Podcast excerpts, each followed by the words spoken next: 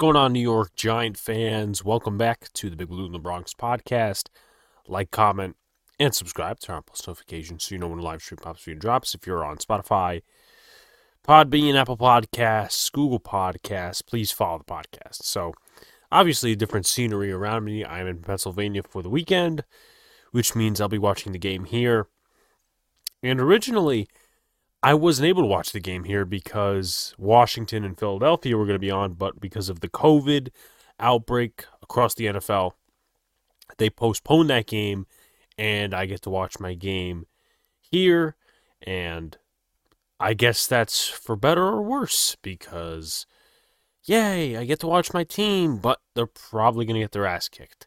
So we'll see what happens. We'll see what happens. I don't expect this podcast episode to be long, guys, because what else do we have to say on the preview episode? It's this guy's injured and that guy's injured. What are the expectations? Especially this week. I mean, we talked about bad defensive performance a little bit last week. We talked about bad offense performance last week. Add the COVID list, injuries, and all that. Aaron Robinson and Adoree Jackson and Xavier McKinney, who may come back for Sunday, but it's going to look really depleted and it's going to look really bad on Sunday. I have close to no optimism about this game. I'm going to be honest. This is going to be the same thing every week from now on, unless Philadelphia gets hit with a super COVID outbreak, which obviously I don't wish upon anyone. And with that being said, the Giants would still lose to Philadelphia even if Gardner Minshew was starting. So that's the state we're at. Joe Judge's team, Dave Gettleman's team, and well, the injuries have definitely hurt us, but even the team on the field is nowhere close to winning. So that's the state as Giant fans, but we do face the Cowboys this week and I am prepared to talk about an ass whooping on Monday's podcast. I should say Tuesday's podcast, but Monday's the day I record it. So uh, we'll see. We'll see. Anyone who has optimism, I reward you. I envy you. So I also apologize for the lighting. There's like this one lamp that's here, and I usually have two rim lights, and I only have one with me. But as I said, the lighting isn't good. I apologize. Just focus on the quality of the content and the stuff I'm talking about in this podcast episode. Obviously, if you're on YouTube, on Spotify, you guys can't see it. So let's talk about the injury report. I'm not going to do the positional matchups because we've seen the Cowboys before and the Giants have only gotten worse. Yes, the Cowboys have slowed down a little bit compared to the first part of the year, but with that being said, the Giants have gotten progressively worse, so you could say that the Cowboys are almost better in every single category. So, for the Dallas Cowboys, Tony Pollard is questionable with a foot injury, and it's funny because I printed out my usual paper and it didn't print correctly, so I can't see, you know, who's out, who's questionable, the printer messed it up with the colors and stuff, so I have to look on my laptop. And now I just realized the Cowboys they spelled foot with three O's, so I guess someone doesn't know how to spell. But I'm not going to make fun of too many things on the Cowboys because, well, you know, they're going to come into MetLife Stadium. They're going to kick our ass this week. But Tyron Smith is out with an ankle injury. It looks like Pollard's going to play. Tyron Smith obviously going to be out, so Terence Steele will fill in at left tackle for Tyron Smith. Everyone else is set to play. Take a look at the Giants injury report. Ben Bredeson is doubtful with an ankle injury. He probably would not have started anyway. Adoree Jackson is out with a quad injury slash COVID 19. Austin Johnson is questionable with a foot injury, so that's very encouraging compared to earlier this week where he wasn't practicing. But then again, they've held most of their meetings, I believe, virtually, so it may be a estimation. Leonard Williams, tricep injury. He is questionable, so He could play, he may not play. Being questionable doesn't mean you're playing, but this week, we'll see. We'll see this week. And then Sterling Shepard is questionable with a calf injury, so we'll see what happens. I think he'll play. I mean, this is just another one of those injury bumps for Sterling Shepard. But if he doesn't play, I will be very disappointed. But not surprised. But not surprised. And we'll go into practice squad protections and COVID replacements. So the Giants protected Pharoh Cooper, David Moa, Jarren Williams, and Natrell Jamerson because of the Giants' defensive back room. And what's weird is now that David Moa was signed as a COVID replacement, and Natrell Jamerson was put on the COVID list, along with J.R. Reed. So this is the current defensive backroom for the New York Giants. James Bradberry, Keion Crossen, Julian Love, Stephen Parker, Jarren Williams, and Logan Ryan. Assuming that Jarren Williams was signed onto the active roster, which I'm going to presume. And I forgot that they signed Evan Boehm to the practice squad. They also signed Jalen Smith to the practice squad, so that's probably going to be insight related. They're probably not going to play him because why would they play him? Not, e- not even getting him into practice, but we'll see. Also, Ka'dar Hollman is injured, so he's not going to play. So a very empty defensive back room, which does not smell anything nice for the New York Giants. But here is the COVID 19 list of recently before we go into rankings Cam Brown, Aaron Robinson, Oshane Ximines, Adoree Jackson, Xavier McKinney, Kadarius Toney, which it's been a real cycle with him, and John Ross. As for Xavier McKinney, he is the only player that was close contact and with that being said, if he tests negative, I think twice in the next 24 hours, he should be able to go on Sunday. We'll see what happens. If he cannot go for some reason, then it's going to be another shit show. But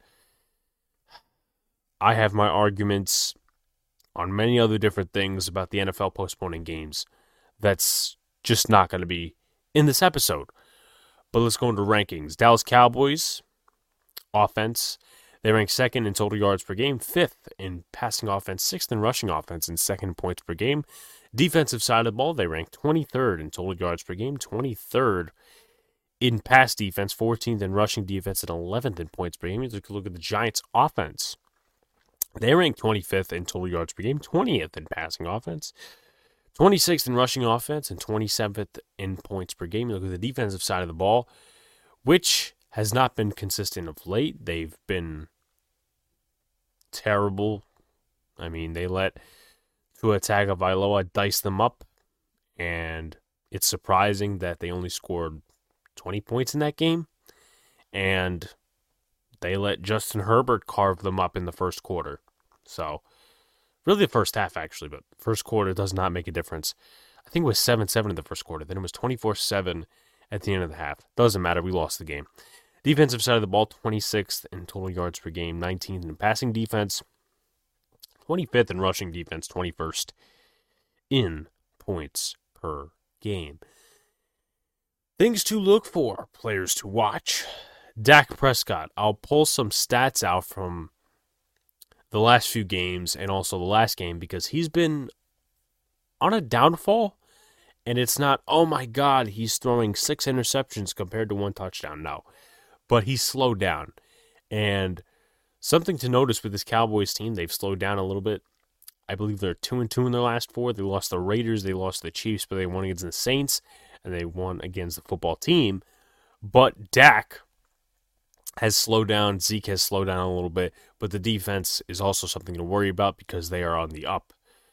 With that being said, though, Dak on the season has a completion percentage of 67.9 3,381 yards, 7.4 per throw, meaning yards, 290.6 yards per game, 24 touchdowns and 10 interceptions, sacked 22 times.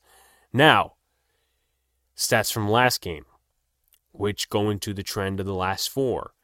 Dak Prescott, 22 for 39, 211 yards, 5.4 yards per throw, one touchdown, and two interceptions, sacked four times. So that's something to keep an eye on. His first eight games 20 touchdowns, five interceptions, 70.2 completion percentage, and 8.38 yards per attempt. You take a look at the last four four touchdowns, five interceptions, 63.9 completion percentage, 6.09 yards per attempt. And you look at Ezekiel Elliott on the season, you can also take a look at Tony Pollard because it looks like he's going to play. Ezekiel Elliott, 185 rushes, 810 yards, 4.4 yards per carry, eight touchdowns, one fumble this season. You take a look at Tony Pollard, 107 rushes, 602 yards, 5.6 yards per carry, and two touchdowns this season. And you take a look at Zeke last game, who didn't really fare well. I have to say that the Washington defense has been on an up recently. I guess it was just turnovers last week, but then again, Dallas turned it over a few times and got them back into the game, which the final score was 27 21 or something like that. But Zeke had 12 rushes for 45 yards. That's 3.8 yards per carry. Not great, and his longest run was for 7 yards. But Giants have a horrible rushing defense. They may or may not be without Leonard Williams and Austin Johnson, which does not help the cause. The receiving corps, CeeDee Lamb is the leading receiver, 64 receptions, 890 yards, 6 touchdowns. I think the last game of the season, the Giants held him to a certain amount of yards where he couldn't get over a thousand yards last season. So that is something interesting. I'm not saying he's going to go for a hundred and ten yards this game. He might because that actually puts him over a thousand yards on the season. But he's definitely going to either way go over a thousand yards this season because he is a good receiver. He's a good slot receiver. But I don't know if I said his stats already, but he's got 64 receptions, 890 yards, 13.9 per catch, six touchdowns, about 74.2 yards per game. Take a look at Amari Cooper, who a lot of people destined to be uh, Dak's number one receiver, 51 receptions, 675 yards, six touchdowns, 13.2 yards per catch. And he's got about 61.4 yards per game. You look at Dalton Schultz, the top tight end, which is someone to definitely keep an eye on. Total of 53 receptions, 584 yards, 11 per catch, and four touchdowns. Cedric Wilson is definitely going to play this game. He's coming off the COVID list, so another guy to watch. 32 receptions, 438 yards on the season, 13.7 per catch, and three touchdowns. You take a look one more time at another receiver, Michael Gallup. Total of 27 receptions, 324 yards, and one touchdown, 12 per catch. He was on IR for a little bit, so you do have to factor that in. In terms of the offensive line, there's not much to say. They've been pretty good this season. They've allowed the 11th least sacks in the NFL. That's at 22, I think, something around there. So, something to keep in mind that this offensive line is not easy to penetrate, but once again, Dak was sacked four times last week. Then again, that needs context because sometimes quarterbacks can control how many times they've been sacked, hit, stuff like that if you're mobile. At the defensive side of the ball. Something I am very scared about for this Giants offense and depleted offense at that because Daniel Jones is not starting. It's Mike Glennon one more time. Micah Parsons. He's definitely going to win Defensive Player of the Year. Or I should say, Rookie Defensive Player of the Year. He might actually win Defensive Player of the Year. And a lot of people are putting him in this MVP race. I don't think he's going to get it. I think it's going to be Tom Brady. But with that being said, he has been outstanding.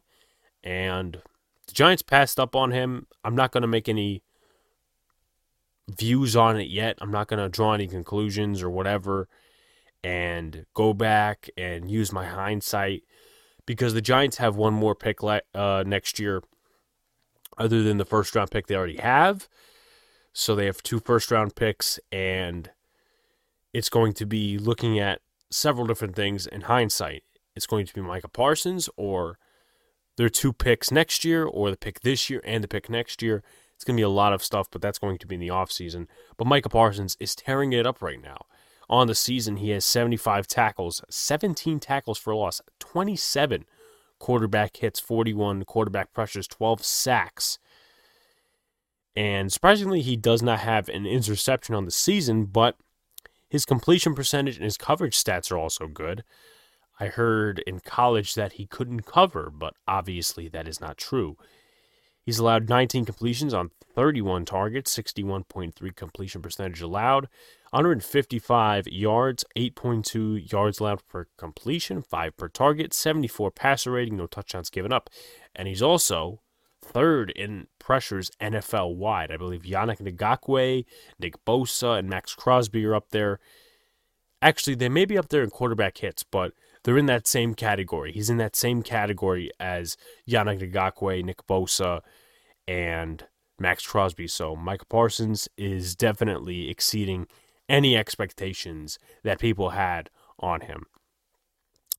So Randy Gregory, he's another guy that the Giants should really look out for. I'm not going to do any cornerbacks other than Trevon Diggs because he is having a good season. I know he allows a lot of yards, but jumping routes and creating turnovers is definitely good for the defensive side of the ball. But when we get there, we'll get there. Randy Gregory on the season. He's only played eight games, but he's had some impressive stats. He did have a big game last game, including an interception. On the season, total of 11 tackles, 24 pressures, which is interesting. Not a lot of defensive ends have more pressures than tackles. 14 quarterback hits, three tackles for loss, six sacks. And as I mentioned, the interception. Demarcus Lawrence, who will be returning this game, no. He played last week, he played the week before, but he was put on IR for a certain extent of time. The Giants did not see him in week five. So they'll be seeing him here, and Demarcus Lawrence will probably wreak havoc on the Giants, knowing that it's the Giants, and he will be playing against Nate Solder and not Andrew Thomas. And if he goes against Andrew Thomas, we'll see what happens. But if he goes against Nate Solder, well, Mike Glennon's going to get sacked at least twice by Demarcus Lawrence. But with that being said, his stats on the season a total of nine tackles, five pressures, two tackles for loss, three quarterback hits, and one sack. And you move to Trevon Diggs, who a lot of people dislike, a lot of people think he's overrated. I personally am want to not judge, or I should say, not to judge, because, well, the Giants, right? The Giants. He had an interception on the Giants a few weeks ago in Dallas, and, you know, some of their defensive players are better than ours. Most of them.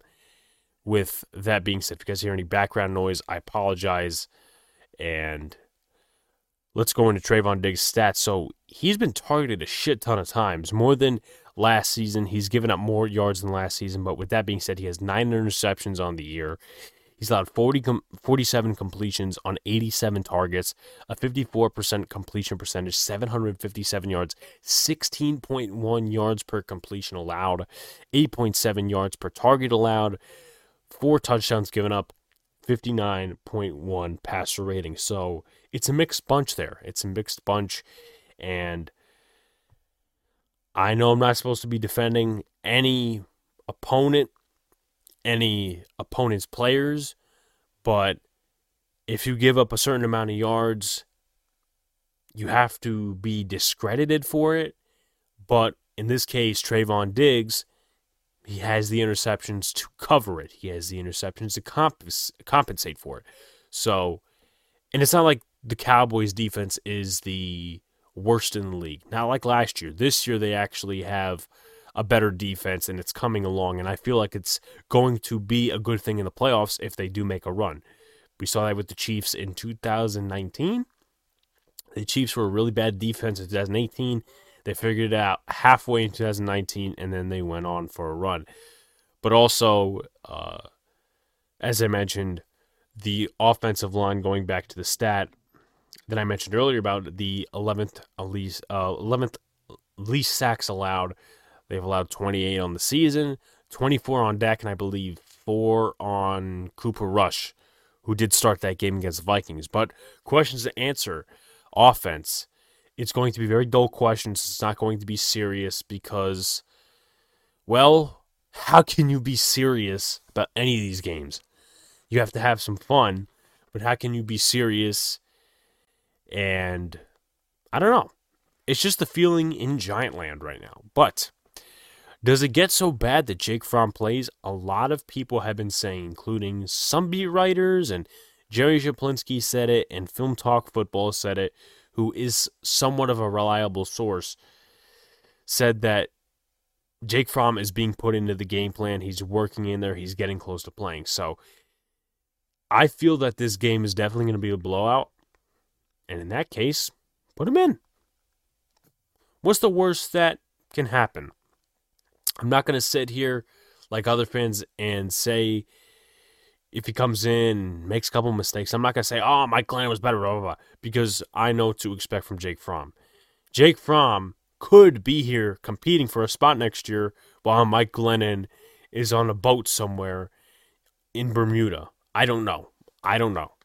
But Mike Glennon has a lesser chance of being here next year as the backup or as any type of quarterback than Jake Fromm does. So see what you have in him if it does get so bad. I honestly do want him to start at this point, but it is what it is. I'm a YouTube content creator for a reason and not a coach. How many sacks, stops in the running game does this O line give up? Let's reference the stats. Let's reference the stats. I'm not going to go back on sacks for the Cowboys defense, but they are 14th in rushing defense, and I don't think that the Giants will have the same production this week as they did in the running game against the Chargers because the Chargers are, I believe, 30th against the run. So I don't expect much in the running game, whether it be Saquon Barkley, Gary Brightwell, Eli Penny, or Devontae Booker. In terms of sacks, Demarcus Lawrence is definitely going to have a chip on his shoulder because he did not see the Giants the first time around, and Demarcus Lawrence hates the Giants. We all know that. Who's the leading receiver? Shepard's likely playing this week. Golladay's playing this week. Who knows? It might be Pharoh Cooper or Colin Johnson. Could be Kyle Rudolph again. I'll say Evan Engram. I know I said that last week, but it was a damn shame they really didn't get him involved. I think he had three catches, less than maybe. Defensive side of the ball. Who is the cornerback too? Who's the slot corner? Options are Julian Love, Jarren Williams, Stephen Parker, Xavier McKinney, Logan Ryan. So there could be definitely a possibility that Logan Ryan plays corner, but I'm not counting on it, especially if Xavier McKinney's out. Maybe Stephen Parker plays safety for a couple snaps, but I do think that Jarren Williams is going to play the slot spot. I definitely think that Julian Love is going to rotate between safety and cornerback too, because I'm not confident in Jarren Williams at cornerback two. I would rather Julian Love. And Julian Love did play cornerback two against the Cowboys last year when they had Andy Dalton. Now it's a different story because it's Dak Prescott. It's a better offense. But at this point, throw in who you want to throw in, evaluate who you want to evaluate. Number two, can Azeez Ojulari, Lorenzo Carter, or Quincy Roche take advantage of Tyron Smith's temporary replacement in Terence Steele? Azeez probably would. Quincy probably would. Lorenzo Carter maybe two snaps, and that's it. Because I don't have any confidence in Lorenzo Carter. I don't. And this is what, year four? And he has not made any adjustments to his game and he hasn't not gotten better at all. It's all been, oh, he's gonna have a big year this year. Oh, he's gonna have a big year this year. He hasn't proven anything. And he hasn't proven anything. I'm sorry for mumbling and stumbling on that, but he has not proven anything. Number three, this one's going to be interesting. Can the defense try to take advantage of Dak's inaccuracy off the last week, or is this a get your shit together game for Dallas? Dallas is 2 and 2 in their last four games. They lost to a very shabby Raiders team on Thanksgiving, which looks really bad right now because the Raiders have been kicked around by everybody. It's like the little brother in the family. And then Kansas City, I mean, Kansas City is Kansas City. They're one of the best teams in the NFL. So I believe this is going to be a get right game for Dallas. Let's look at their schedule coming up.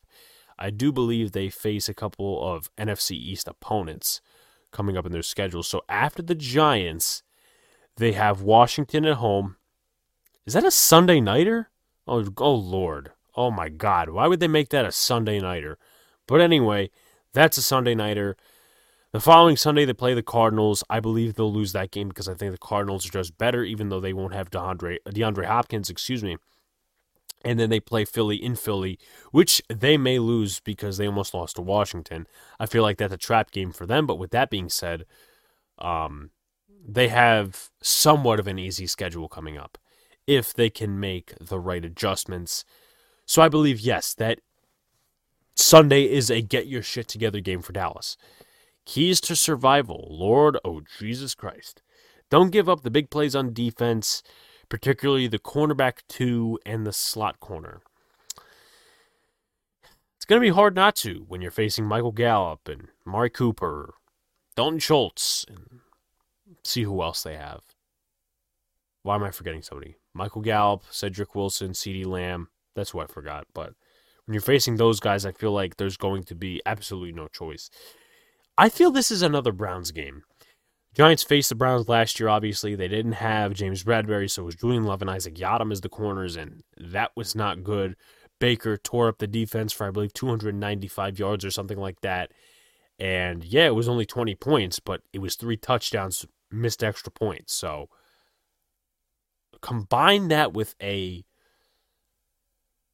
depleted offense because Mike Glennon is your quarterback. So not a good thing for the Giants on Sunday. I'm not being optimistic.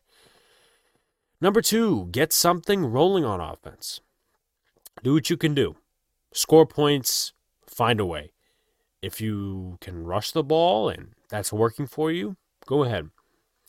If you can do slant routes, easy routes, rub routes, deep plays for some reason, even though Mike Glennon's arm has the equivalence of a noodle arm, do it.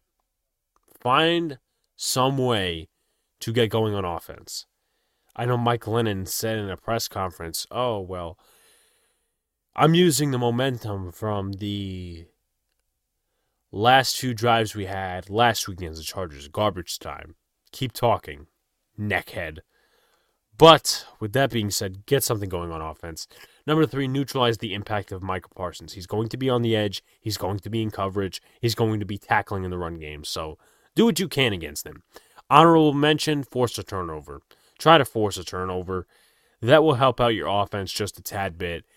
It will help out the time possession. It will help out the field position definitely when your defense is going to be playing soft zone. Definitely. I mean, we talk about a lot of these games where Patrick Graham has played soft zone where he really hasn't been aggressive. This is the game where he's going to be the least aggressive. He's probably not going to blitz, you know, on a lot of snaps. If you're looking, and this is just for foreshadowing, I think I'm going to take a look at the end of the week, at the end of week, what are we in? 15 right now. At the end of week 15, I'm going to take a look at blitz rates. I think the Giants will be number 32 because they don't have a corner two, they don't have a slot corner, they don't have any sort of defensive players that can compete with this Dallas offense. Sorry. Uh, score prediction Dallas 38, Giants 14. It's going to be blowout. And good possibility that one of the two touchdowns or both touchdowns is in garbage time. But I don't see the Giants being competitive. Maybe in the first five minutes of the game, it's 0 0. And then it's just like what they say when you're 21 years old. It's all downhill from here. But that's an episode. Like, comment, and subscribe. Turn on post notifications so you know when a live stream pops video drops. 29 minutes. So, very short podcast episode. I appreciate you guys for coming back. As I said, I apologize hear any background noise and the lighting, it's not too great, but you guys have an episode. And once again, I apologize for not giving you the full 40 to 50 minutes I usually give you because what are we going to talk about at this point? Oh, the Giants have a chance at this. Oh, the Giants have a chance at that. No. it's going to be the same episode as last week. And unless the Giants do something drastic, this is how it's going to be the rest of the season. So, a very dull preview episode. But peace out, guys. See you later. Stay cool. Also, one more thing, guys. I apologize for the lack of content on the channel. Had a lot of finals this past week. I'm trying to get it going with the Yankee content and with the Giants content as well because I know there was a couple of things this past week. Peace out, guys. See you later. Stay cool.